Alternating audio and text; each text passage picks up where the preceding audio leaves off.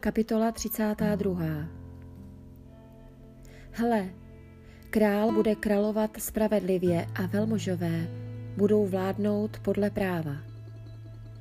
Každý z nich bude jako skrýše před větrem a ukryt před průtržím mračen.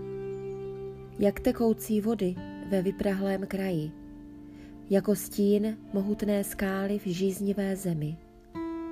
Oči těch, kdo vidí, se neodvrátí. Uši těch, kdo slyší, budou pozorně naslouchat. Srdce nerozumných nabude poznání. Jazyk koktavých bude hovořit hbitě a jasně. Bloud už nebude zván šlechetný, podměšilci nebude se říkat velkomyslný. Vždyť bloud mluví bludy a jeho srdce páchá ničemnosti. Dopouští se rouhání a zcestně mluví proti hospodinu. Hladovou duši nechává lačnou a žíznícímu neposkytne nápoj. Zbraně potměšilcovi jsou zhoubné, jen k mrzkostem radí, chce zničit utištěné klamnými slovy, když se ubožák dovolává práva. Šlechetný však dává ušlechtilé rady a v ušlechtilém jednání se trvává. Ženy sebejisté, vzhůru slyšte můj hlas. Bezstarostné dcery, popřejte mému výroku sluchu. Do roka a do dne se budete chvět, vy bezstarostné, neboť je konec s vinobraním. Sklizeň se nedostaví.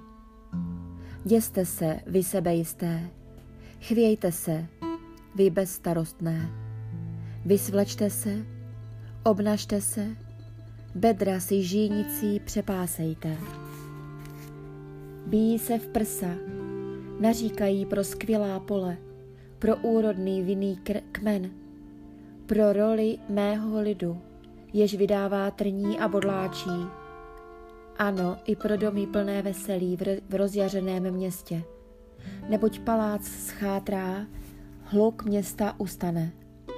Návrší se strážnou věží budou navěky jeskyněmi, budou obveselením divokých oslů a pastvinou stát.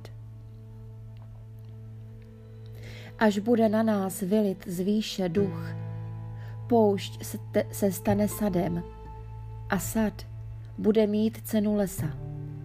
I na poušti bude přebývat právo a v sadu se usídlí spravedlnost. Spravedlnost vytvoří pokoj, Spravedlnost zajistí klid a bezpečí na věky. Můj lid bude sídlit na nivách pokoje, v bezpečných příbytcích, v klidných místech odpočinku.